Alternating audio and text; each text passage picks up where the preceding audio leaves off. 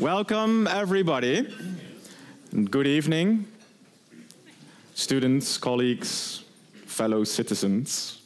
Um, on behalf of Radboud Reflects and Boom Uitgevers, I would like to warmly welcome you to this evening's lecture by Professor Markus Gabriel. Professor Markus Gabriel holds the chair for epistemology and modern and contemporary philosophy at the University of Bonn.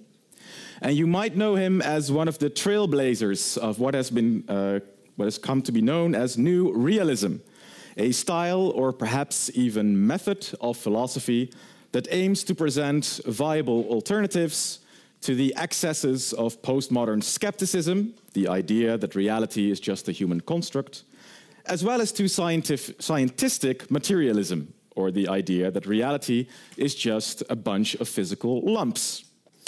Professor Gabriel has, is the author of numerous articles and books, and three of those books have been translated into Dutch as a trilogy, um, respectively Waarom de wereld niet bestaat, Waarom we vrij zijn als we denken, and most recently De zin van denken, which is this book.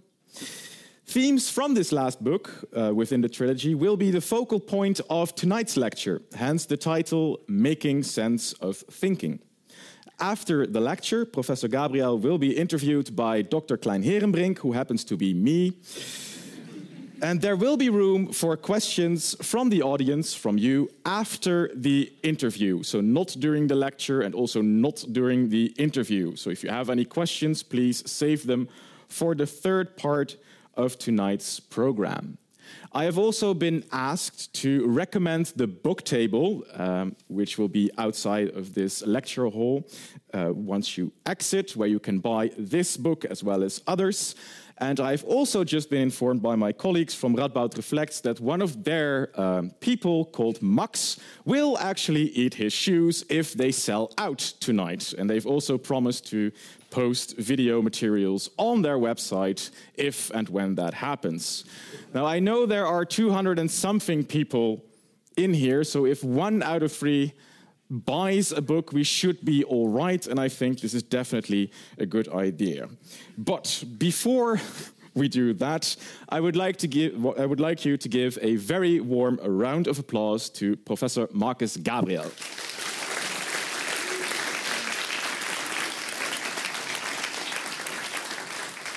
Well, thank you, Ian. It's a great pleasure to be back. It's already my third time, so it's my it's a trilogy. Uh, uh, love to be here. Um, so tonight I will talk about uh, you know contents of the book, but more specifically, I will divide my reflections in uh, three parts. First, I will tell you what uh, truth, uh, thought, and perception are. That's good to know, and reality. Um, uh, but that's not it. That's just the first part. Um, then, in the second part, way more interesting, I will argue for a view I call uh, biological uh, externalism, which means that you are necessarily an animal. Okay, you're not just that. You know, you're all sorts of other things. Here, drunk, etc. But you know, being an animal is something you necessarily are. Okay, so you, there's no way out. And uh, in the third part, I will use these thoughts in order to make you aware of the fact that the uh, contemporary AI, artificial intelligence ideology, does more harm to you than you thought before that lecture. Okay, so you might also say part one and part two are exercises of logical terrorism directed at the heart of Google and Facebook. And then I will make that explicit in the third part. But given that I'm a philosopher, attacks on big corporate uh, businesses have to be purely rational. Okay, I'm a philosopher, not a Marxist. Marx would say destroy them. I, would say let's interpret the world rightly and then kick their asses because this will trigger, you know, but that's a more complicated story of what follows. Let's see what the rational structure is of what I have to tell you tonight. So, part one. Uh, truth, uh, thought, perception, and reality. Um, it's uh, the topics are less bigger uh, than uh, less big than you might have thought. Okay, let's approach them piece by piece. Um, what is perception. How do I want to use this term? So, what? Let's start there. That's an, an, important concept that we need to fully understand and unpack. Perception is the following thing: someone, clearly some kind of animal like us, could be whatever it takes to be someone. Someone is in touch fallibly with how things are. So if you know, for instance, I, let's think about something that could be the case. Angela Merkel is in Brussels, you know, convincing her friend to take over, etc., etc. Uh, um, so that's what she's doing. But she might not be in Brussels, right? So if you think that Angela Merkel's in Brussels, you can be right or wrong about that fact. Now, one way of checking where she is is going there, right? Then you might know where she is, and that is perception. If you see Angela Merkel in Brussels, then your perception is what gives you the right answer to the question where Angela Merkel is. You can also just call her if you have her phone number, or call the NSA, they have her phone number, or use any other kind of hacking technique uh, that you might have learned in order to see where she actually is. But whatever you do, okay, you are fallibly in contact with Angela Merkel. Now, Angela Merkel is somewhere, say Berlin. If Angela Merkel is in Berlin, then it is true that Angela Merkel is in Berlin and not false. Otherwise, she wouldn't be in Berlin. So, Angela Merkel's being in Berlin and Angela Merkel's being such that it's true that Angela Merkel in Berlin is, uh, is in Berlin are the same thing. Now, what this means, I'm saying this in order to emphasize that truth, the existence of truth, is obvious. Many people have doubted, for ideological reasons and some more or less scientific reasons, that there is no truth, but only illusions of some sort. But what I've just said means that I'm affirming that, of course, there's truth, right? For instance, I'm currently moving around my left arm. Now, that's true. I might not know this. Not, not everyone on planet Earth knows that I right now move my left arm. It's also not very interesting. Um, but that I just did that, right? That is a fact. Now, you see, there can't be any alternative facts because if there were, there would be more facts, right? There's this fact and there's an alternative fact that I move my right arm. I can also move both of them together, but it's impossible that there's a fact which isn't a fact. A fact is something which is true. So, facts and truth are connected to reality. Because reality, let's define that, what reality is. Reality is what you can be wrong about. Okay, so I can be wrong about the distance between Nijmegen and Amsterdam. I have a guess, 200 kilometers, maybe less. So I'm probably wrong about the exact distance. Therefore, the distance is real. I can be wrong about Big Bang. Therefore, Big Bang is real. I can be wrong about myself. Therefore, I am real. So whatever you can be right or wrong about is real. What puts you in touch with how things are is perception. Now, let's make things more complicated. And uh, I will tell you a story that many of you might or might not believe, but it's a very natural story, extremely widely spread in popular culture, science, basically everywhere. So most people believe something like the following, right? The fact that I see you right now, that I'm in the state of perceiving you in different sense modalities. I smell you, you know, not individually. I see you, etc. Yeah, right. I could touch you, etc., uh, etc. Et so I'm in, you know, contact with you via perception. And now someone could say the following, which sounds entirely obvious to most people these days. This goes like this, right? There's an information source, a light source, right? Lights turned on. And light is simply such that, you know, photons and whatever does it right, hits the surface of things. That's not quite precise because there's an, uh, you know, basically this is just field interaction, but let's, you know, make it less physical and so that it sounds more plausible, right? So, you know, light hits the table and then light hits my nerve ends and then a process starts, right? The, uh, um, uh, you know, the, uh, the various nerves are, nerves are, and at some point in that story, which is very fast. That's why you don't notice it, right? If you say, well, stop, I've never noticed that this is going on. You know, I, I see people, but I've never noticed that this whole machinery is going on in the back of my mind or in my brain, right? I've never noticed that. And then they say, oh, yeah, here's why. It's very fast. You can't notice it's very fast.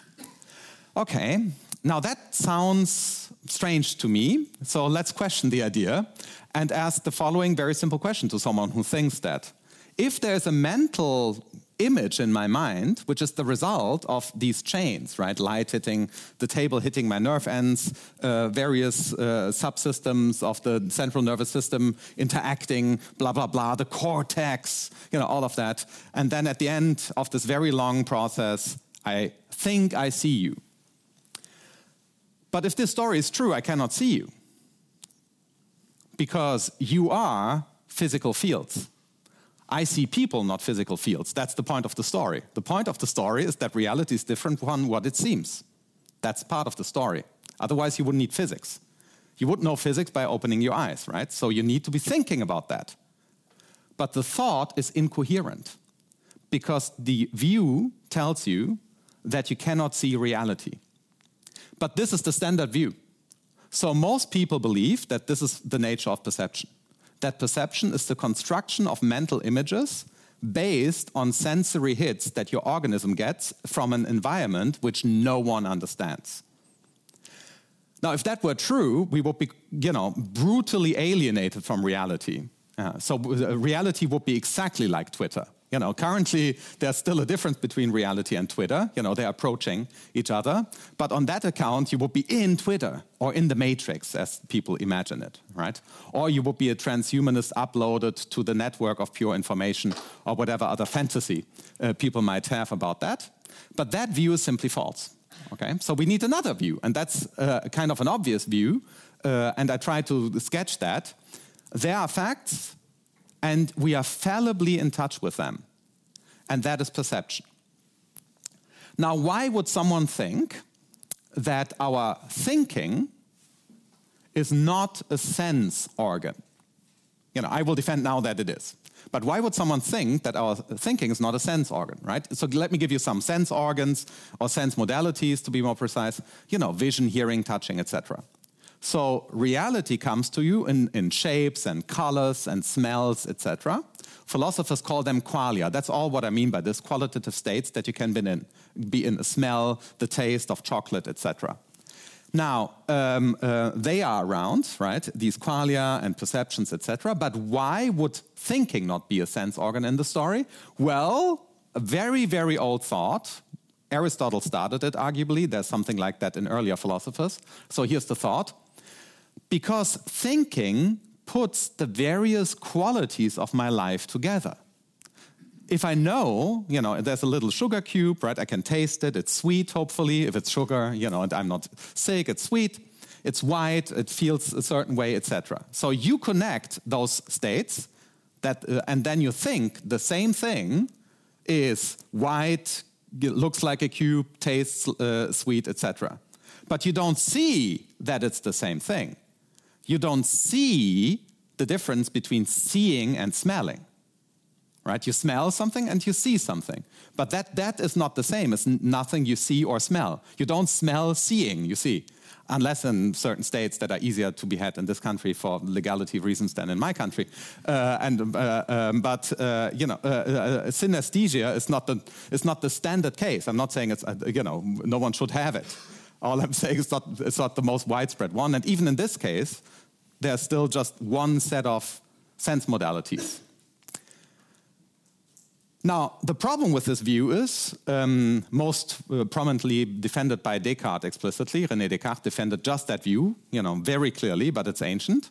The problem with this idea is the following. Again, you cannot understand reality if this is true because then thinking that there's a table in front of me would be a wild hypothesis, right? So all that's coming in is a white surface, which kind of looks elliptical, even though I know it's round. You know, uh, it feels a certain way. I never tasted it. I won't uh, in public, uh, uh etc. You know, I might, might, have before I came uh, and do later, but right. And uh, so I can touch this damn thing, right? But is there? You know, now I might wonder. But is there really a table? I mean, I can't see it. I see white, but not the table. I cannot touch it. You know, it feels hard, but not like table. It's just hardness. Yeah. So basically, I cannot see the table. You know, and that is what Descartes thought. Descartes thought that Descartes cannot see tables. That's why, you know, it's a bad view. That's why, that's why he thought that he was entirely disconnected from his body. Yeah. Descartes is not his body. If he looks in the uh, mirror and he looks and says, oh, that, that thing, you know, it's not me. He would look at it and say, that thing is not me. But that's false. You know, he was a beast and he died. Um, I'm sorry. Uh, um, I would have liked to meet him, but uh, he was a mortal animal like me. Um, so part one, right, in this, what I'm sketching you is like just giving you a sense for the following fact about humans. We think about thinking. You all have ideas about what it is that you're doing when you're thinking. You think yourselves as thinkers, all of you, in some way or another. Some in this room might believe that they have an immortal soul. That's the way in which they think of themselves, right? Uh, worth the attention of a super uh, almighty being, you know. Wonderful if you merit that. Uh, I'm not arguing against it at all. all right? It's just one way of thinking about yourself. And some other person might say, think of herself as, you know, like a slightly sophisticated killer uh, ape designed to spread genes and pretend that they're nice right? And then you work at Wall Street, etc. You can make a lot of money with this kind of self-conception, or become the president of the United States. And uh, uh, it's a particular form of mentality, you know, uh, or what the philosopher Gottlob Frege called a hitherto unknown form of madness. Um, but you see, it's a, it's a way of being human, a strange way of being human. And there are many, many other ways of being human. And these ways of being human express the way in which you secretly think about thinking. And that's the sense in which all humans are philosophers, because philosophy, philosophy is just a scientific discipline uh, doing that, thinking about thinking. Philosophers like to sit in room in quiet rooms, as Nietzsche said, and that's basic. Maybe that's why we're doing it. I don't know what the order of explanation is. Either we like to think about thinking and therefore sit in quiet rooms, or we like to sit in quiet rooms and therefore think about thinking. That has never been figured out. These are materialism versus idealism. Um, uh, but you know, these are good questions. Uh, but I won't try to answer them. What matters is that you are thinking about thinking, and what you think about your thinking determines who you are. That's what people now call an identity. Yeah? Your social identity is a function of how you think about yourself as a thinker. So, racism is the view that someone only thinks something that she thinks because she has a certain skin color. Yeah? Uh, optimism is the view that uh, you know someone is a thinker if and only if she always gets it right. You know, Catholics are optimists about the Pope, uh, but they're wrong. Uh, uh, about the Pope in, in this particular case. Um, so, you know, the way in which you relate to the fact that you are a thinker and others are thinkers determines, co-determines what you are. And this get, often gets overlooked. So let's come to the second part um, on the human animal, biological externalism. So, on the basis of some of the things that I've suggested, um, you might want to become a so called idealist. This happens to lots of people in my country. That's why it's called German idealism. It's a particular form of German madness. Uh, uh, I have sympathies for it. I've been around. Um, so let me give you a, a, brief summary or trailer of German idealism, best of in three minutes. That should be sufficient for our purposes. So they had the majestic idea that um, the fact that you think about thinking means that you are above nature. Uh, so there's some realm, and that realm determines what really exists. And part of this realm, only a very small part of this realm, is nature. So they had the idea that the universe was a very small thing, even if it's as big as we think it is, very small thing, compared to something larger, which they called Geist. And this something larger determines events in the smaller. Uh, for instance, if I do something, like I buy a Twix, right? I buy a Twix, then they think that a large thing determined my mental states and acted through my hands. Uh, the thing which likes Twix, right? The Twix consumer, as it were. You can so sociologize the idea, and it's called sociology. So, sociology in the 19th century was invented in order to spell this out, basically, uh, in a slightly more scientific sounding fashion. Now, that view, okay, uh, is also the birthplace of current AI, artificial intelligence ideology. Uh, um, uh, for, uh, here's evidence for this. Uh, ironic, but maybe not. Um, you know, one of the main works of German idealism is called Die Wissenschaftslehre, The Science of Science, is one translation by Johann Gottlieb Fichte, one of the major books uh, which defends this idea that humans are above their animality. Our animality is something we are entirely in control of, and we are beyond it. By being thinkers, we are beyond animality. We are gods. That's what he literally thought. And, but another good translation into English of Wissenschaftslehre would be Scientology. You know, that would be the literal translation. And so I, I, I think this is, there's you know, a, a, degree to which this is non-coincidental. Remarkably, this is the, uh, the friend, recent Francis Fukuyama view, if you have read the Identity book. Uh, so the most recent uh, Francis Fukuyama book uh, defends just that idea. He thinks that Kant and Hegel invented the kind of mind frame which is uh, uh, basically running California right now. Um, so that's an idea that he has. There are some interesting things to be said. But anyhow, um, what is more interesting at this point is let's ask the following question Are we necessarily animals? You know, it could be that we are animals and we happen to be animals. Well, we could not have been animals. So imagine uh, you have an immortal soul and there's a, there's a rebirth option. It's a thought experiment, right? I don't know how it works, but you know, so that's why it's a thought experiment. But imagine you have an immortal soul and you come into existence either for the first time or on the Hinduist version of the thought experiment for the 728th time. Okay, but anyhow, so this is the crucial moment before picking an existence. And uh, uh, um, if you think that you could not, might not have been an animal, then in this, then you think that it was an option before you were born, for instance, to pick an animal. You know, I, I don't want to be human they are animals. Uh, uh, so I take another ticket. I want uh, ticket. I want to be an angel or something like that, right? So in this case, you would be contingently, by chance, an animal. And many people worry that this might be true, right? That they're contingently animals. Now, I want to argue that this is not the case, that you are necessarily animals, so there's no way out. Yeah. But this is also good news. You know, it turns out that you are who you are. You know, so I'm not taking that away. Um, um, but so here's how it goes if we necessarily are animals, then that means that for what we are, there will always be necessary biological preconditions for its existence. Here's what that means. Um, if I raise my left hand, I need a left hand, right? If I had a robot arm, I would have moved up my robot arm, but it wouldn't be my left hand. It would be a replacement. My left hand happens to be a thing which consists of cells, right? that thing has cells. It happens to have cells. Now, that thing is, of course, necessarily biological. You know, otherwise, it, you know, it has cells. What it is, is it has cells. If it didn't have cells, it wouldn't be that thing. Yeah? So it's necessarily that thing. Now, the question is what happens if I have a state which isn't obviously or maybe not at all entirely physical, such as being scared of Brexit? right? So imagine I'm scared of Brexit. I don't know what my relationship emotional is to Brexit. I need to figure that out, like every, everyone. Uh, but anyhow, so there's something and we don't know what it is, and we all have uh, emotional reactions when we hear the name. Uh, and uh, that state that I'm in is not reducible, meaning not simply identical with a bodily state of mine. Right? I couldn't have this you know, feel visceral shame when I see Boris Johnson, say, right? It's visceral. Yeah.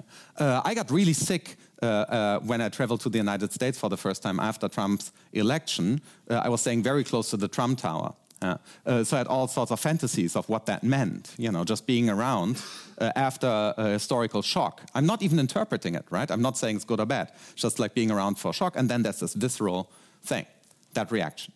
Now, is it essential for that thing for you to happen, right? Is this essential for who you are? And biological externalism, the view that I defend, says yes. Uh, um, so the fact that we are animals is a necessary fact about ourselves. We couldn't have been angels. Uh, um, so that's just impossible. If you are one of those, one of the present, uh, here I have to, you know, I'm sorry to break the news you were animals. But you know, you should have known because no one really ever denied that in a certain sense. People just dis disagreed about what that meant. Uh, but that is what I want to say about that. Now, this has consequences, part three, where we uh, do a lot of, you know, political action. It's almost activism, what I'm giving you now. uh, this has consequences for the philosophy of so called artificial intelligence. Um, so let me tell you what intelligence is, what artificial means, and why there is no, strictly speaking, either no artificial intelligence or we are one, and what this means for uh, our time. So intelligence is the capacity to solve a given problem in a given amount of time. Let me repeat that definition and tell you why I say this. So intelligence is the capacity to solve a given problem in a given amount of time. If you solve the same problem quicker than some other system, your neighbor, then you are more intelligent than that other system with respect to that task. That doesn't mean that you're generally more intelligent, but you're more intelligent at doing X, Y, and Z, right? So that's all we can measure, by the way. Yeah. There's no such thing as general intelligence in humans either. People sometimes wonder, you know, what, there's no such thing, doesn't exist. But anyhow, we can measure specific uh, forms of intelligence uh, in uh, humans.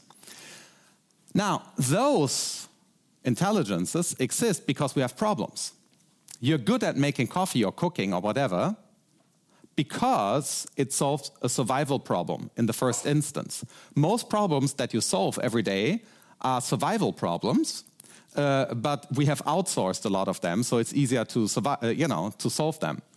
So we have become more intelligent with respect to certain things, you know, such as guaranteeing that you can get food, you know, within the next 10 minutes you know, in many places, Amsterdam, you know, uh, uh, you can get almost wherever you are, you can get food in 10 minutes. Yeah. Uh, New York is better. You know, you can, it's 24 7, so the same thing. But, you know, wherever you are, it's at most 10 minutes and you have food. Now, had you been in wildly different circumstances, it wouldn't have been that simple, okay? So we are more intelligent with respect to the availability of food. But we are very stupid with respect to the possibility of surviving for the next 200 years for the same reason. We're very good at solving the food problem for us in such a way that we destroy the possibility of food in the future, and then we kind of get worried, but we don't change anything because we are running on this great program which gives us food within 10 minutes. Yeah, so who would change that? Yeah. Now you might say we should change that. Well, we should, but no one does. So why? Because they're enjoying it. Uh, they are just enjoying it. That's, uh, we need to understand that, that people enjoy destroying the planet. That's, I think, the first part of a recognition of what we ought to do is understand the fact that people have a dirt, the dirty desire to destroy the habitat of others. It's a bad thing, right? But uh, okay, good. Uh, now something more positive. Um, okay, uh, Alice in Wonderland exists as part of your imagination. So okay, now we're back again at at better things. So that's what intelligence is. This immediately entails that nothing can be intelligent without having a problem. Nothing that doesn't have a problem can be intelligent. Now, does the wall have a problem? No, the wall doesn't have the problem of standing there. We have the problem of guaranteeing that it stands. That's why we worry about earthquakes uh, or tides in this part of the world, right? Uh, huge tides. Uh, um, but th that's, that's our problem, not the wall's problem if the wall breaks down, nothing happened to it. Right? It's not like, damn, I'm breaking down. No one's at home. Okay?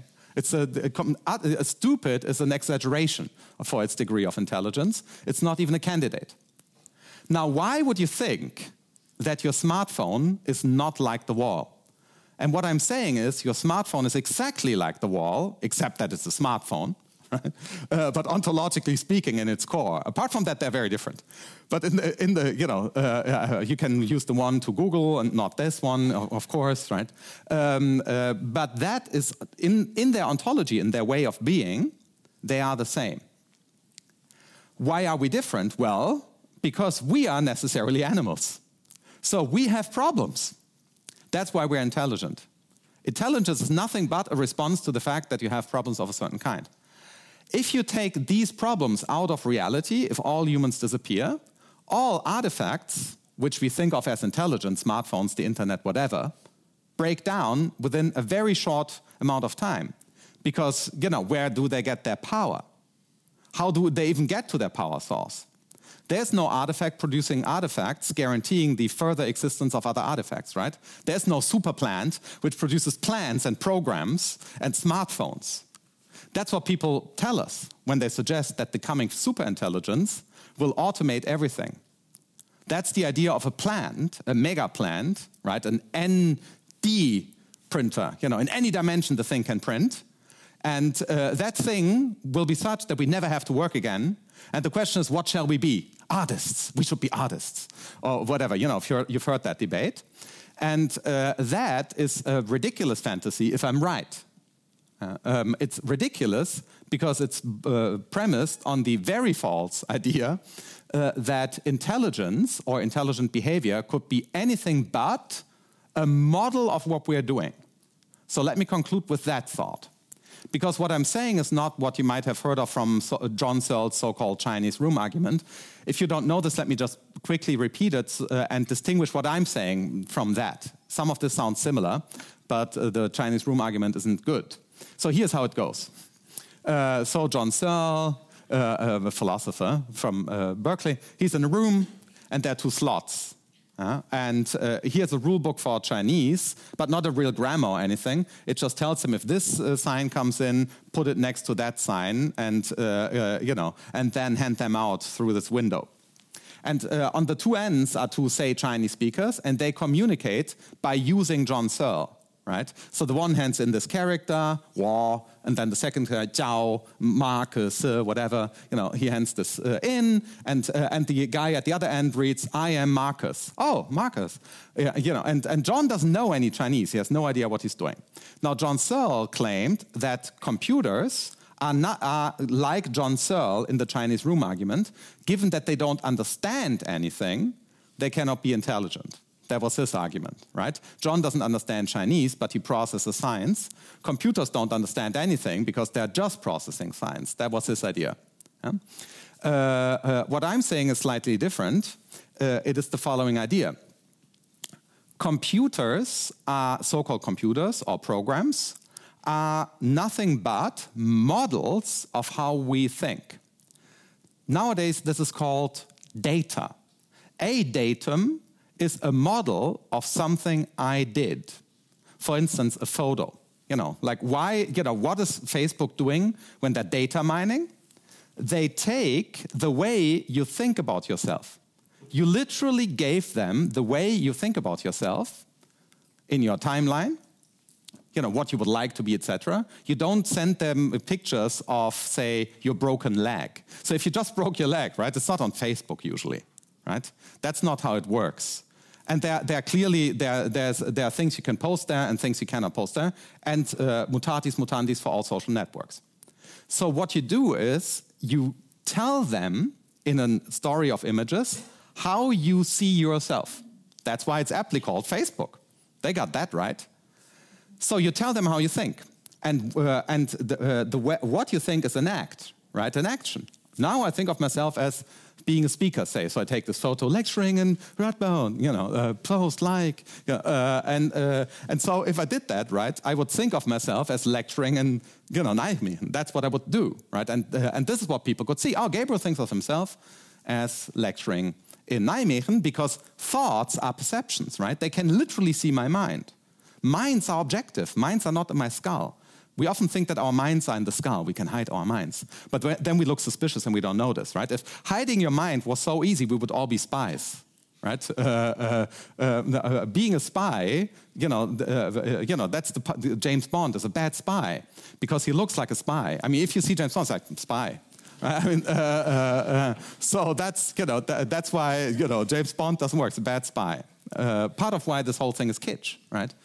they should have picked a good spy. But then it wouldn't have looked like a spy movie. Yeah.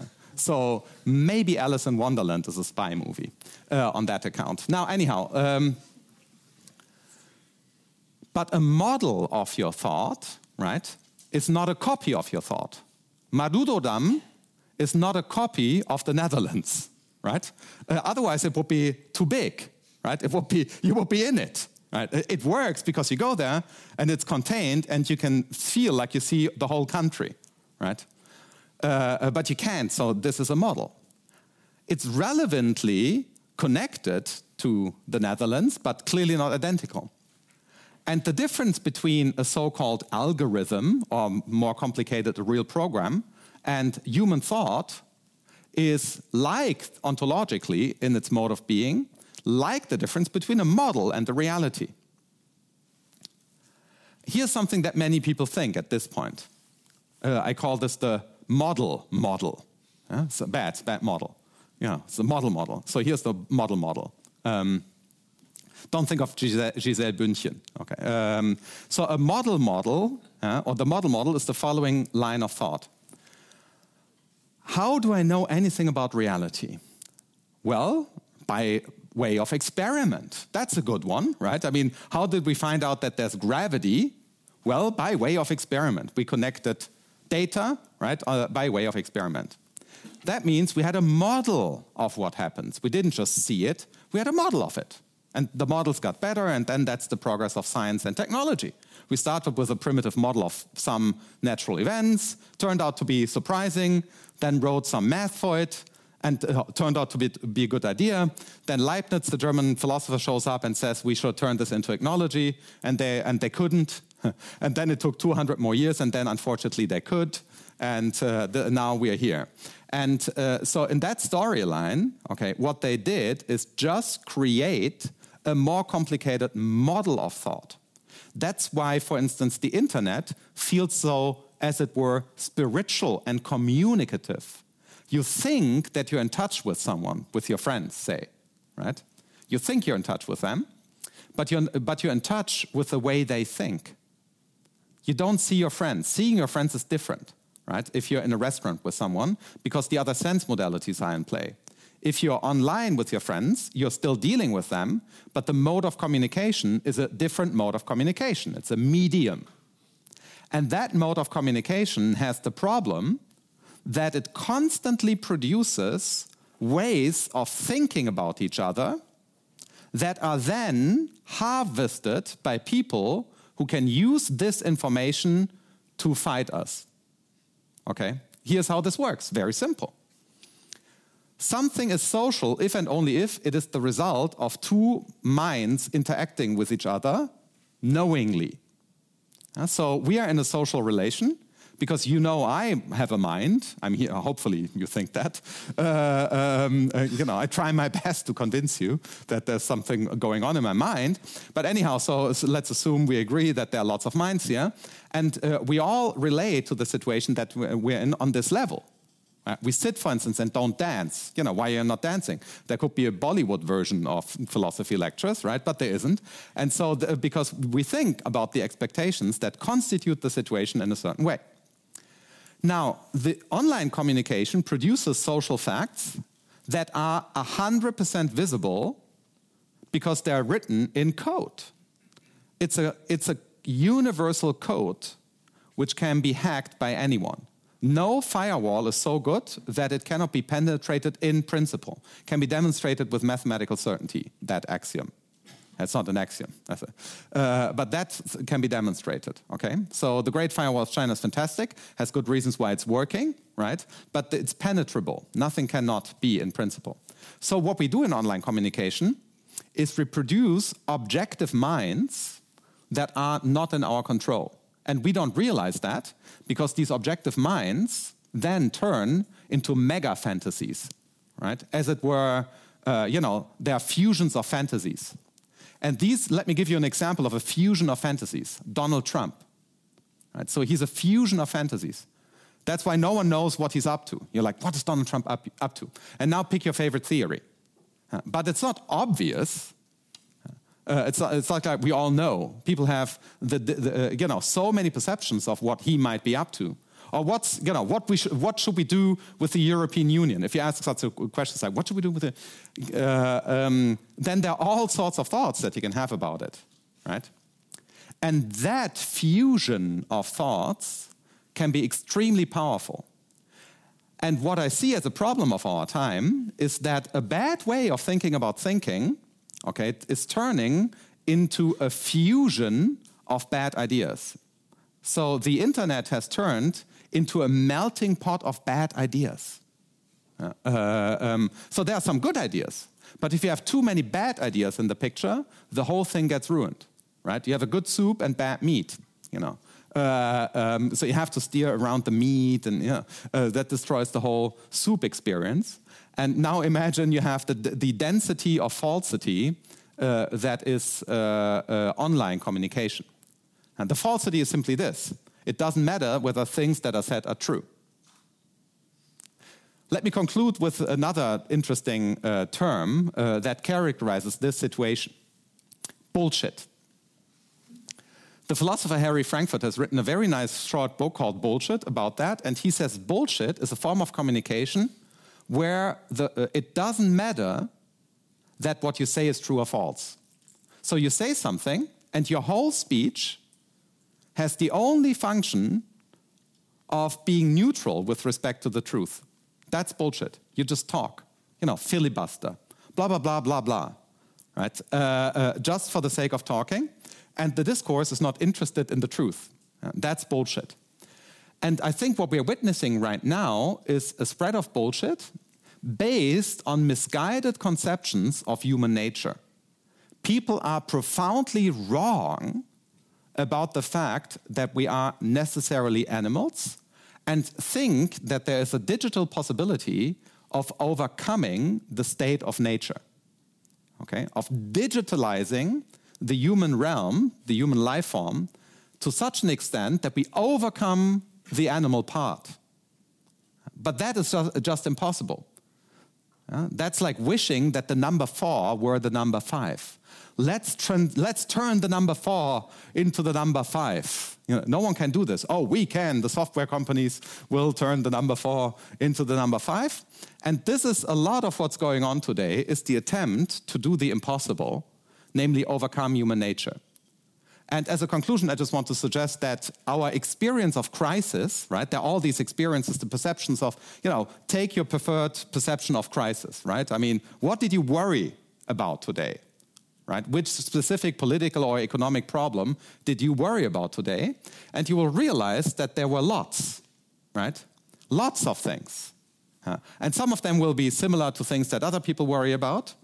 And this cloud, this cloud of worry is artificial intelligence.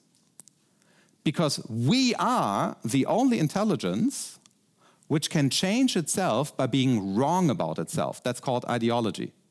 And we can change the way we are by being wrong about ourselves.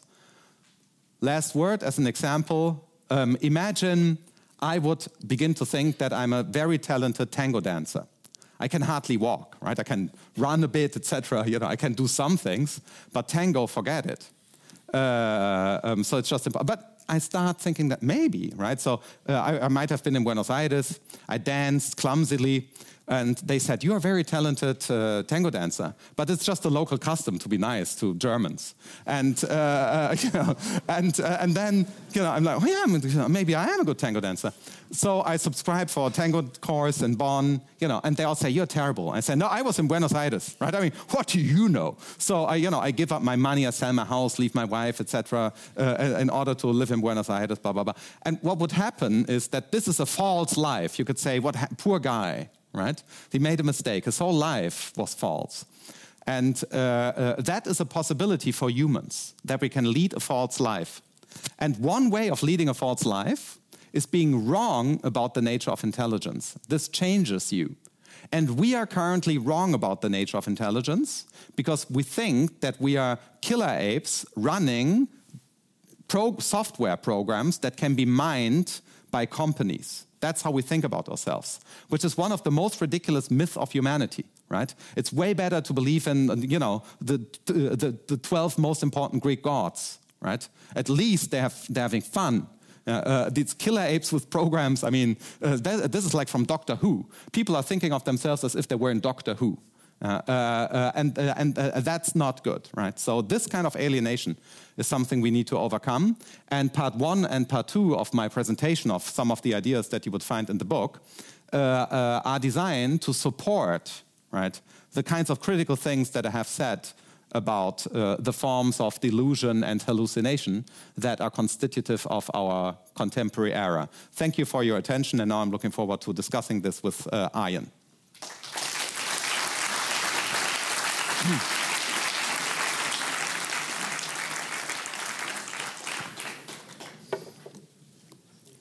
Thank you very much for your lecture. Um, I propose that I ask one clarification question, mm -hmm. and then there will be a lot of uh, questions about robots and science fiction movies. Good. Yeah, I'm I, glad. I thought that I'm would be a good format. So, as in terms of clarification about uh, what thinking is, so the idea seems to be that what you argue against is that whatever our mind is is basically summed up by I have perception, I get some signals from the outside, and then inside my whatever, Yeah. there is this thing called cognition that processes that, and because of that, there would be some kind of irrecuperable abyss or or, or problem between us because Yeah. of course you see things a bit differently and we have we both have different kinds of factories Yeah. but instead thinking is a sense that goes outside of ourselves in a sense like Yeah. existentialists would, would, would argue so then if i'm correct then if we are together now it is possible that we are all thinking about the same thing namely what the hell did you just mean by everything you said Yeah. and it's almost like touching different parts of the same object but we are all in contact direct unmediated contact Absolutely. There's good. something I said, or some things I said, and we all have been in touch with what I've said from different perspectives. I'm as the person who uttered those things, right? And also, your thoughts realize you have to realize that all your thoughts come to you in the way in which your color experience come to you. You are not behind your thoughts and then you make them. You find them. You grasp them, as Frege says, the philosopher. You grasp your thoughts. They fly around, as it were, right? Uh, um, so it's you cannot produce them. The idea that you can produce your thoughts is incoherent because it would presuppose that you know before you. So imagine you think something, right? I would like a I would like chocolate. So that you think I would like chocolate uh, in whatever way you think this, right? I like chocolate, and it's not that before you thought I, I would like chocolate, you had the plan to think I would like chocolate. Because if you had the plan to think I would like chocolate, right? Then you had the plan to have the plan to think that you would like chocolate. Also, you had the plan to have the plan to have the plan to think that you like chocolate, and that's way too many plans, right? So uh, it's, an, it's a very simple infinite regress. So it means that your thoughts have to be grasped by you. They, th- there has to be immediate contact with your thoughts or none. So then to, to almost get into an infinite regress and clarify the clarification, it reminded me of this. There's this. There's this. There's this point in uh, I don't know which book, but by by Jean-Paul Sartre, where he says there's this very striking reason why um, psychology and psychological treatment can be effective. Not always, but it can be effective, and that's the reason. The reason is that if you are my psychologist and I am very afraid of spiders then my fear of spiders is not something private that is hidden somewhere in the backwoods of my mind. It is out there in the world. My consciousness grasps it in a way such that I am terrified, but you, a psychologist, can grasp that very same Yeah. notion and maybe. It is not as intimate for you as it is for Yeah. me, who has that Yeah. fear, but because you can grasp other parts of it, you might be able to supply information that I do not have. Yeah. Thank you. Fantastic summary. Yeah. So you are, in, in that sense, fantastic, you in know, that like sense, you couldn't you- say it better. So, well, it's Sartre, so you yeah. know, but- two thumbs up. No, no, this was better than Sartre, way better. But then Yeah. the no, I- Sartre, I- Sartre it takes him 400 pages to make the point, and uh, you can bet, get it in yeah, but three Sartre minutes. that used more better. drugs than I do. Okay, so- yeah, but, but well, thanks. Yeah, but then it would be then it would be a, a theory of of mindedness and thinking that is in a sense radically um, opposed to mental privacy. In a sense, so this idea that what I am, what I find in myself, is something deeply private. That that my ultimate self is precisely that part of me which I can never communicate with anyone yes, else. absolutely. All right. So there's a famous idea associated with privacy called privilege access. Uh, and many people also confuse the two. But uh, so here's the idea, right? There's something that I know by being it, right? So I'm hungry by, I know I'm hungry by being it, right? You can know I'm hungry, but not by being it. If I'm hungry, it's my hunger, right? You cannot be hungry and know that I'm hungry, but I know better if I'm hungry or not. I'm it, right? Mm-hmm. That's the famous idea. But that's not true. I think we know the same thing. If I know I'm hungry and you know that I'm hungry, we know the same thing. It's just that I feel hungry, right? But the fact that I'm hungry involves me being hungry, but it's not, there's no privileged access. You might even know better that I'm hungry, right? We know, you know, if you, if you live with people uh, uh, in close relationships, you, you know lots of things about them they don't know, right? And the question is always how much of that keep, do you keep hidden for strategic reasons? But, uh, um, um, uh, uh, but you know their minds, yeah, often better than they do their own. So then let's, uh, because now we get to, to, to, to, to robots. Would your theory also imply that even though it is the case that human beings can do this with each mm. other, kind of get in touch with each other's thoughts quite literally, that then computers cannot do that. Yes, absolutely. So a computer uh, can never touch a touch in that sense no, a thought. No, a computer. What a computer can do is it can uh, uh, see a pattern, a pattern. We don't even know which one in all cases, a pattern that is associated with my thought. For instance, I say something. Uh, but many other things are associated with my thought. So a computer only um, samples a subset of reality, necessarily. Uh, so take a, you know, very simple. Uh, you know, Einstein was once asked, "What's the difference between model and reality?" And then he said, "Do you have a picture of your wife?" And then he showed them a picture, and Einstein said, "She's very beautiful, but very small." Yeah. on the picture, you know. Uh, um, uh, so that's the difference between model and reality.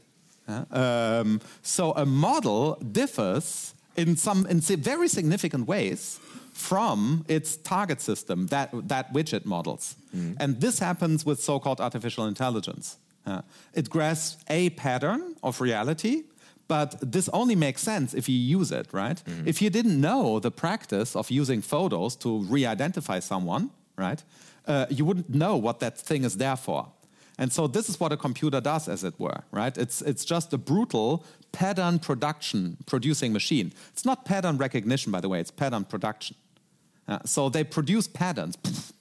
Uh, and they destroy the environment with any pattern because it's an, it's an attack on the material energetic household of the universe. Never forget that. The whole digital reality is very physical.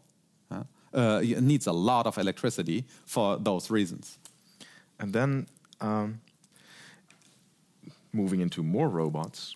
Um, I, I, was wondering while reading the book, mm. I was wondering, is it really our our our biggest fear if we're if we're thinking about AI? Is it really our biggest fear that machines will think? Isn't it rather our biggest fear mm. that machines will come to occupy our cognitive space in the simple sense of being able to carry out a lot of tasks efficiently that we would mm. otherwise have to do ourselves?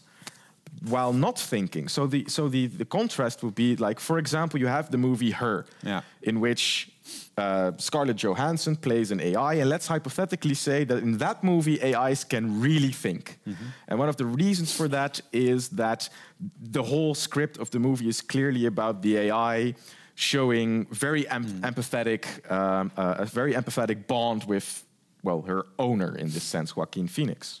And if you oppose that to the kind of Skynet-like intelligence that you see in uh, in Terminator or in one of the Avengers movies, then the difference is that in her, the AIs can think, and therefore we can reason with them, mm-hmm. and they can actually place themselves in our in, in, in, in our position, whereas highly capable AIs that cannot think, um, for example, in the Avengers and in, in the Terminators movie, Terminator movies, they are precisely the ones that run rampant because they don't see us mm. as humans. So isn't the isn't the real danger rather that we're creating stuff, machines that come very close to thinkers, but precisely the problem being that they mm. cannot be thinkers? Yeah. Well, I think we often forget um, there's a danger of a similar form, uh, but I think it's uh, different in the following respect. Um, the entire um, architecture, digital, all of archi digital architecture requires very regular updates, including physical updates, right? You need new iPhones every once in a while, etc., for those programs, right? So the software changes the requirements on the hardware. That's why the chips need to become smaller while the software is getting better, etc., etc. right? These are physical laws at play in the production of these uh, uh, entities. Mm -hmm. And uh, the production process is run by humans. So humans produce all effects of the machines that they're building without knowing what they're doing. So basically, but that would then precisely be the that's problem. the danger. But it's not the machines. The machines don't do anything by themselves. The smartphone doesn't load itself. If we stop touching the machines, they break down very soon. You know, I don't. I, I talked to lots of people about the question how long it would take. I heard from different scientists from different fields. Anything, you know, some said just a couple of days to like a month, but no one said ten years, right? So, it, it, you know, very quickly, if we all stop immediately using our uh, electric artifacts, the electric arti- architecture breaks down, and uh, up to a point where there's no way to repair it. You can't even reboot it then at a certain point. huh? So this is how historical our whole digital network is. History of human use is built into the physics of the entities. It's not mental, like with Heidegger, right? The use of the hammer is in, in my mind. No, no, it's in the hammer. It's the way in which it's been touched, etc. So, the, and There's this a is trace in it. there's a real physical trace in it. And this is the danger that uh, human interactions we would not like to control us. Uh, you know, for instance, the hierarchy, social hierarchy of a Californian software uh, company. You know, the way in which the people working there relate to each other is pro is leaves traces in the product. That's obvious, right? If you get a BMW car, then people relate to them to each other in a certain way, right? And that and the result of this is the, the design of the car. So the car is the expression of a social experiment. Now, do we want to live in a world whose form is exactly like the way in which people relate to each other in California. You know, so I think, you know, let's name the problem Californication. So, do, uh, uh, you know, uh, uh, uh, are we willing to let it happen? It depends on whether you mean the television series or the Red Hot Chili Peppers song. Yes, absolutely. No, a big yeah, that's there. absolutely that's the ambivalence. You know, yeah, But- we should have this, the, the Red Hot Chili Peppers and not the TV series. I think this is obvious. But there's know. a there's a big I think there's a there's a big um, uh, role played in your in your philosophy by this idea that human beings are are in a sense self-determining animals. What we become, what we make of ourselves, what we make of our world is in part a result of how we think about ourselves and, Yeah. and others. Do you also subscribe to a certain bandwidth of let's say forms Uh-huh. Oh, that would be acceptable or human as Yeah. opposed to evil ones or inhuman Yeah. ones? Yeah, thank you. That's a, a very good question. Um, so I think there is a range of possible human behavior. acceptable human behavior then. Uh, yeah, well, that's a subset of that range. Okay. So I think there are two, you know, the, the bigger scope is uh, human behavior, and there's human and inhuman behavior. Inhuman behavior is not evil. In, uh, let's call it non-human, okay? Let's just draw a distinction. There's human behavior and non-human behavior. Um, and so, so non-human behavior of an organism might be the growing of my fingernails, right? I don't do that intentionally. I cut them intentionally, but the growing just happens. yeah? So that, uh, uh, if that is true, it's not obviously true, but most likely true, right? Uh, uh, I don't know about fakirs, whatever they can do, right? But it's uh, you know, to me, it looks like this shit's just growing, and then sometimes I cut it, right? I mean, this is uh, this seems to be the right ontology. So there are two forms of behavior, um, and then there's a range of behavior that still counts as human, and that range might be historically variable. Uh, But at any given moment, there is a bandwidth. Yes, there's a bandwidth of what is human. There is human nature. Human nature is just that scope. So human nature is not an ideal. You know, humans are neither good nor bad. You know, uh, uh, um, and there's nothing that humans as such ought to do. Right? So if you think that there's something particular we ought to do, you know, be, be lovable in the eyes of God. Right? And someone could say, "What should we all do? What's the meaning of life?" You know, you know, do the things that God would like you to do. You know, that's a recommendation. But then how do you do this, right? And how often? If, if, if you need to do the things that God would like you to do, how often do you need to do them, right? So uh, is uh, praying like seven a day, uh, seven times a day, is that, uh, you know, that problems he doesn't tell you what you ought to do. So that's a problem with that proposal anyhow. But I think there's generally, I call that neo-existentialism. There's nothing that we all ought to do in general right? Uh, we ought to save the planet, yeah. But that's not what we all, uh, you know, if we all did that, we wouldn't have food because we would just be, we would just be protecting plants, right? We, we, until we die, you know, because we would starve. So someone has to produce some food so that we can then take care of plants. So uh, uh, the division of labor is strictly constitutive for the existence of more than, say, seven humans. Uh, so we won't get rid of that structure. But then the um, so I can I can see I think I can see what would fall outside of that bandwidth by definition. That would Yeah. be probably be any view that we have of ourselves that pins us down. That Yeah. says we are just computers, so we can replace ourselves with computers. Um, we are just a parasite upon the earth, so we should e- uh, erase ourselves. So then you would have kind of a negative view of what we what would not be in that Yeah. bandwidth. Do you also have a positive set of, let's say, pointers, guidelines, theorems of Yeah. when you are inside that bandwidth of how to behave like a human being, basically? Yeah. yeah. Uh, well, I think this is a, a, a, an unanswerable empirical question. So I think there is something, but we will never figure it, figure it out. As Paul Feyerabend once said to Edmund or about Husserl, uh, how does he know anything about Peruvian peasants? Because Husserl said, you know, humans have a certain mental framework called the life world, and he described the way humans in general are. And, uh, and then Feyerabend just says, well, what about the Peruvian peasants? He doesn't know anything about Peruvian peasants. So how did he, you know, why does he think this is an essential overall human activity? So probably you know, uh, uh, we have no idea uh, what human forms of life currently actually exist, let alone which ones are possible right? I mean, we have no idea what, for instance, people are up to on this one island close to India where they, actually, you know, reported to shoot arrows at you when you approach them. You know, they've been doing that for maybe 40,000 years. We have no clue what they're up to. Right? I have no clue what uh, you know people are up to in various forms of, and nor do you, in various forms of, say, business in Rotterdam. You know, there are lots of things that, going on in Rotterdam that people do, and we have no clue. You know, think of, say, you know, all the drugs that go through Rotterdam uh, and who produce them and who gets killed, right? Uh, um, um, et right? So I think uh, uh, what, what humans can do is, is an incredibly hard empirical question, and this should be the object of the so-called humanities. Because then you get the, the, the finicky problem of having to say, well, there is this bandwidth, Yeah. variable as it may be. We are kind of sort of able to detect when we are outside of the bandwidth, but we're never really able to to to know when we're inside it. It's almost like the the famous um, U.S. Supreme Court decision on Yeah. when or when something would or not would not be porn, and the Yeah. verdict by the judge would be, well, you know it when you, When you see, see it, it. You know, Yeah. you know what is not porn. Obviously, this is not porn.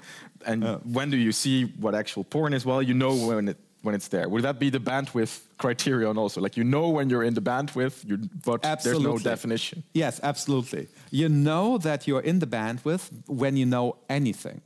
Yeah. So it's, the, it's what Thomas Nagel calls the hardcore of self-evidence. Right? So the hardcore of self-evidence is uh, that you know that you're around. You know, I'm not saying that you know that you're conscious. That's a very demanding kind of knowledge. But you know that you're around. So uh, human animals have this probably very early, this uh, a sense of self somewhere at some point in the womb, right? Uh, there's the the uh, the misguided idea that we have to program program them to have a sense of self. The idea that the ego is socially constructed. Uh, I think that's an uh, entirely false idea. Uh, humans very early in their development, we have no idea when. Uh, uh, again, just a bandwidth at best. We we don't know when it happens. But sooner or later, there's a sense of self somewhere in your body if you're, say, a mother. Uh, uh, and uh, so that kicks in very early. And once you have this, you're in touch with your own animality, you're thinking. I'm, I'm saying, you know, insects are thinking, you know, uh, uh, uh, swine are thinking, and snakes are thinking, you know. Are bacteria thinking? I don't know, right? But uh, I, I wouldn't give them a lot of credit, um, but I might be wrong. Yeah. Which also shows, by the way, that it's perfectly fine to kill animals um, because, you know, it turns out that, say, uh, you know, athlete's foot is an animal, but you do kill it, right, if it gets too bad. Right? So generally, no argu- there cannot be any argument with the conclusion that thou shall not kill animals because some animals thou shall kill, athlete's foot.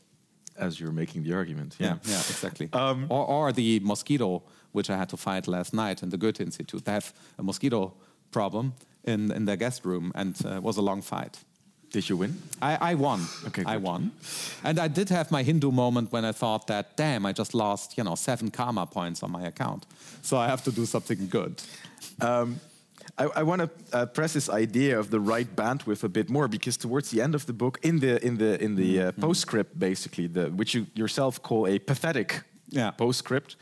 Um, yeah, that translates into English in the Yeah, same yeah, connotation. yeah, that's- so yeah, there there you you you tie your your brand of realism to um, at the very least a hope of of of making some progress with regards to um, the post-factual age and post-truth politics, with regards to the European Union or the notion of Europe being in crisis, and you also posit this as a plea for a new form of enlightened humanism. Yeah. And the question will be like, how how does that um, translation happen from a quite, let's say, purely philosophical theory about what thinking is to almost wanting to save the world? Yeah. Yes. So imagine our social systems, the ones currently existing, uh, would have the following goal structure. Whatever they do, they are trying to do the best they can do on the basis of what the actors sustaining them know.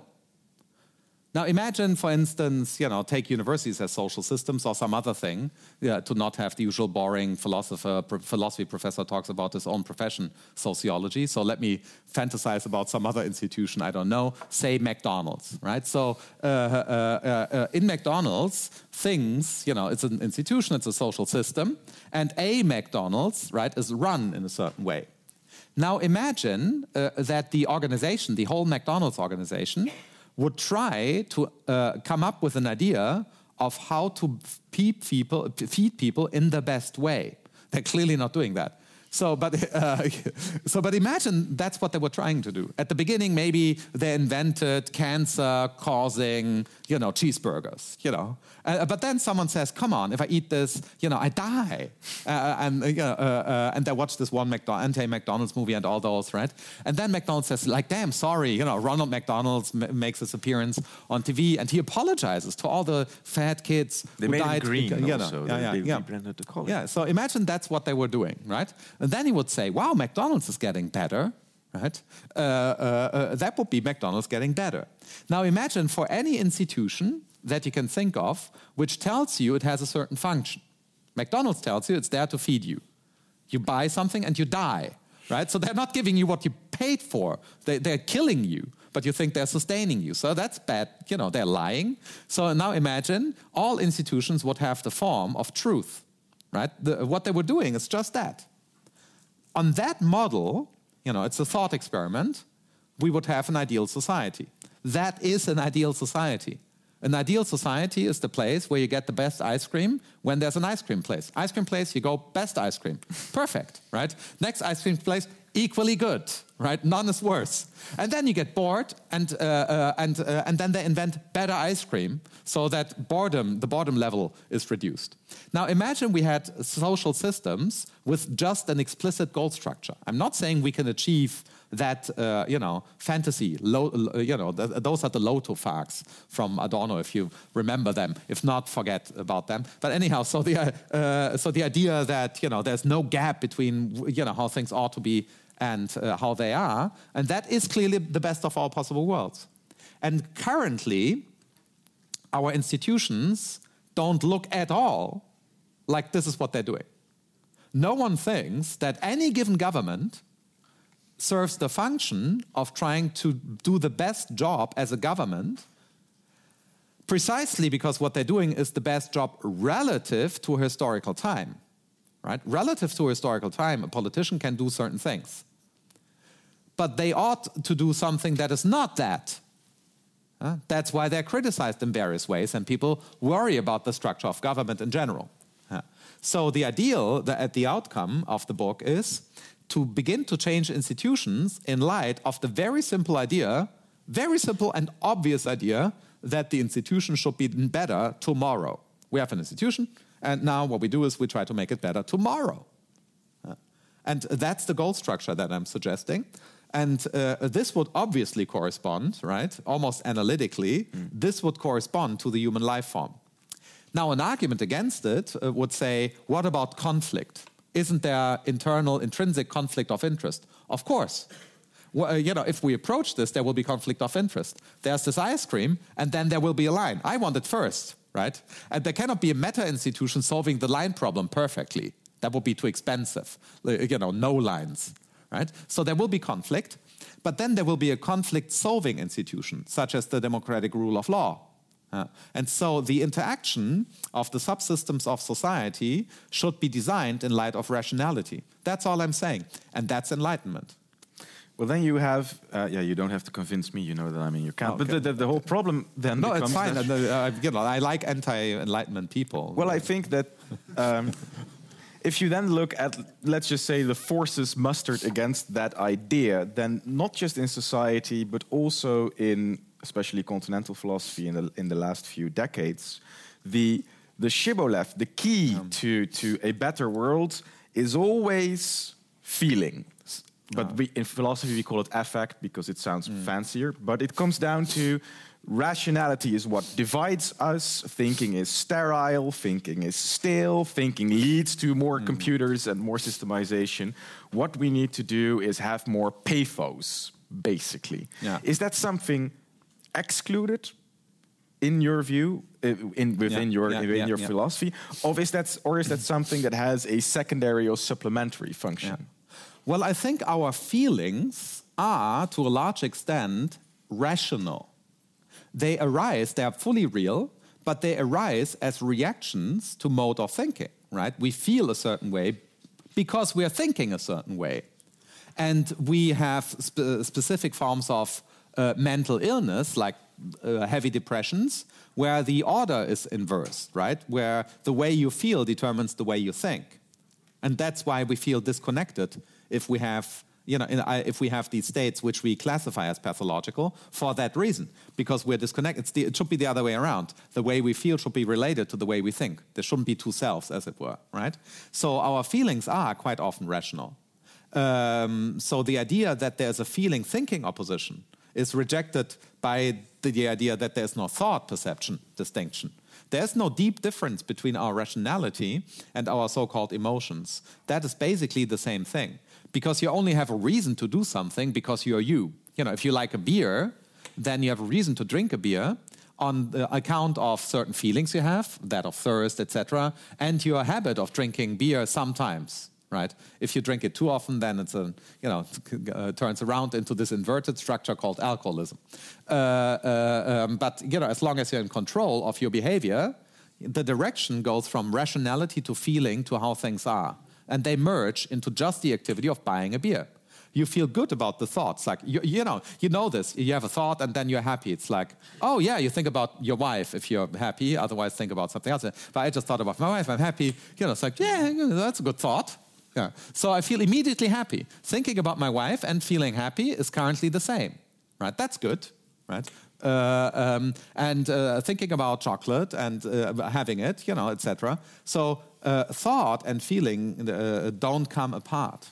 I think that I th maybe one of the reasons for asking that question is that I think that some people, and by some people I mean me, and probably some other people as well, think that it's, it sometimes seems that emotion seems to be something non-corruptible, yeah. whereas someone's thinking may be 100% evil. So, this idea that even the most sadistic torturer might at some point, you know, break out crying, having sympathy with a cute animal, and so on, but his thinking his their ideas might be 100% corrupt yeah. and that would then therefore be the idea that you know if we create more feeling and more intersubjective empathy then we might get along and build a better mm. world but if we have to really respect each other's thinking then we we are suddenly in a space of reasons where there are people who are 100% yeah. corrupt yeah. so the question will be do you think thinking can be that corrupt? Can, is thinking something that can be corrupt? Yes.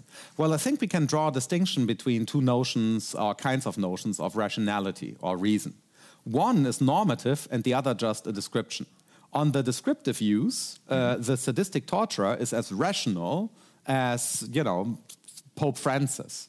Yeah, and that was not a critique of the Pope, or as whatever Kurt Gödel, or a compliment for torture. Yeah, exactly. yeah. Uh, uh, but they are equally rational, rational on that notion. On another notion, it's uh, it's irrational to be you know, the sadistic torturer. So even though you're rational in one sense, right? You're good at torturing, you're making good plans, you know, you, you know, you're, you're way, way, a good reputation in the, in the, in the field, you know. Get an award every now you know, yeah, uh, you know, awards, you know, the, you know, when Bassat invites you to dinners, and, yeah.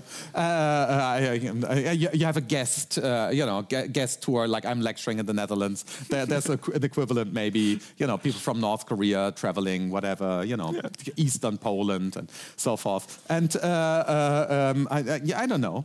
Um, but so the sadistic torturer can be very rational in one sense, and but it's irrational to be that person. Right. right? So, in the normative sense of reason, and the space of reason debate often confuses the two. They think that you are only in the so called space of reasons, uh, um, candidate for uh, uh, assessment in light of rationality uh, if you are rational in that demanding sense. You're yeah. already within this moral. Ah, okay. Yes. and I think that this more demanding sense, being rational, uh, has a specific form I simply call autonomy for obvious reasons. autonomy is the fact that uh, you do what you do because you think of yourself as rational. Okay, so I can do what I do because I think of myself as thirsty. Now imagine I do something I do because I think of myself as rational. It's called philosophy, for instance. When you do philosophy, what you do is you think of yourself as rational. What else are you doing, right? So you try to figure something out. You ascribe the capacity to think to yourself when you do philosophy. Yeah? So thinking of yourself as rational is an exercise of rationality upon rationality. It's a rationality loop. And that rationality loop is freedom. All right. Um, I want to thank once again thank everybody for attending tonight. I want to thank Professor Markus Gabriel, um, and until next, well, until the next episode of Philosophers in Blue Suits. Thank you for being here.